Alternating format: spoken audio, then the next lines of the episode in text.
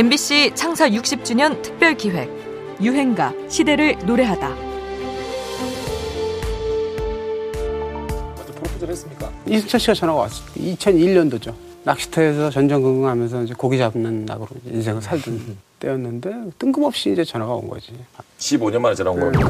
근데 솔직히 말씀드리면 그 그분도 이제 그렇게 뭐 화려하진 않았어요 그때 이렇게 좀 이렇게 약간 이렇게 내려갈 때거든. 2002년 부활의 김태원과 이승철이 다시 만나게 됩니다. 이는 부활 데뷔 15주년을 기념하기 위한 반짝 재회 프로젝트였죠. 80년대 희야, 비와 당신의 이야기 같은 히트곡을 함께 냈던 이 둘은 힘들고 어려워진 상황에서 다시 만나 Never Ending Story를 만들었고 이 곡은 그 해를 강타하게 되죠.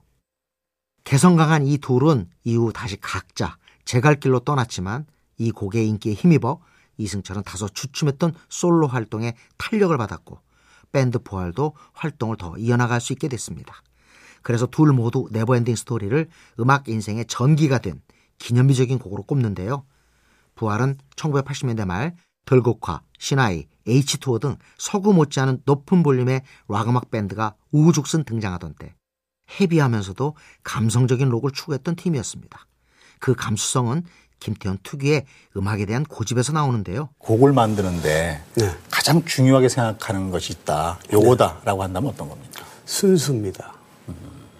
순수의 결연은 시간을 이길 수 없습니다. 그러니까 단기간 뭐, 뭐 3개월, 4개월은 확 그 곡이 뜰 수는 있어, 있지만 네. 왜 이상하게 몇, 몇, 몇백 번을 들어도 지- 질리지 않는가 하는 것은 분명히 순수가 결부되어 있는 겁니다. 네. 제가 보증합니다. 부활은 첫 앨범부터 엄청난 화제를 모았지만 안팎으로 갈등을 겪으며 이승철은 팀에서 나가게 됩니다. 하지만 여전히 이승철과 김태원의 조합을 기다리는 음악 팬들은 많았습니다.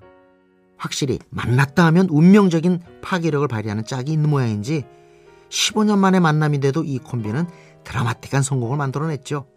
오늘의 유행가 애증의 재회가 빚어낸 명품 락 발라드입니다. 부활 Never Ending Story. 손 닿을 수 없는 저기 어딘가 오늘도 넌 숨쉬고 있지만 너와 머물던 작은 의자 위엔 같은 모습에 바람이 지나네. 너는 떠나면 마치 날 떠나가듯이 멀리 손을 흔들며 언젠간 추억에 남겨져 갈거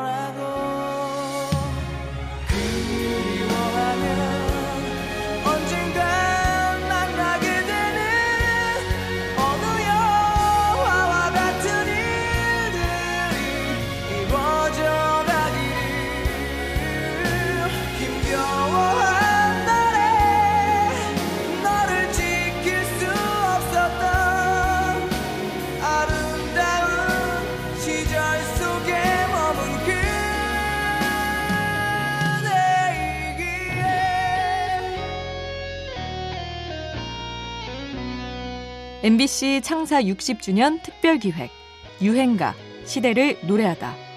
지금까지 음악평론가 임진모였습니다.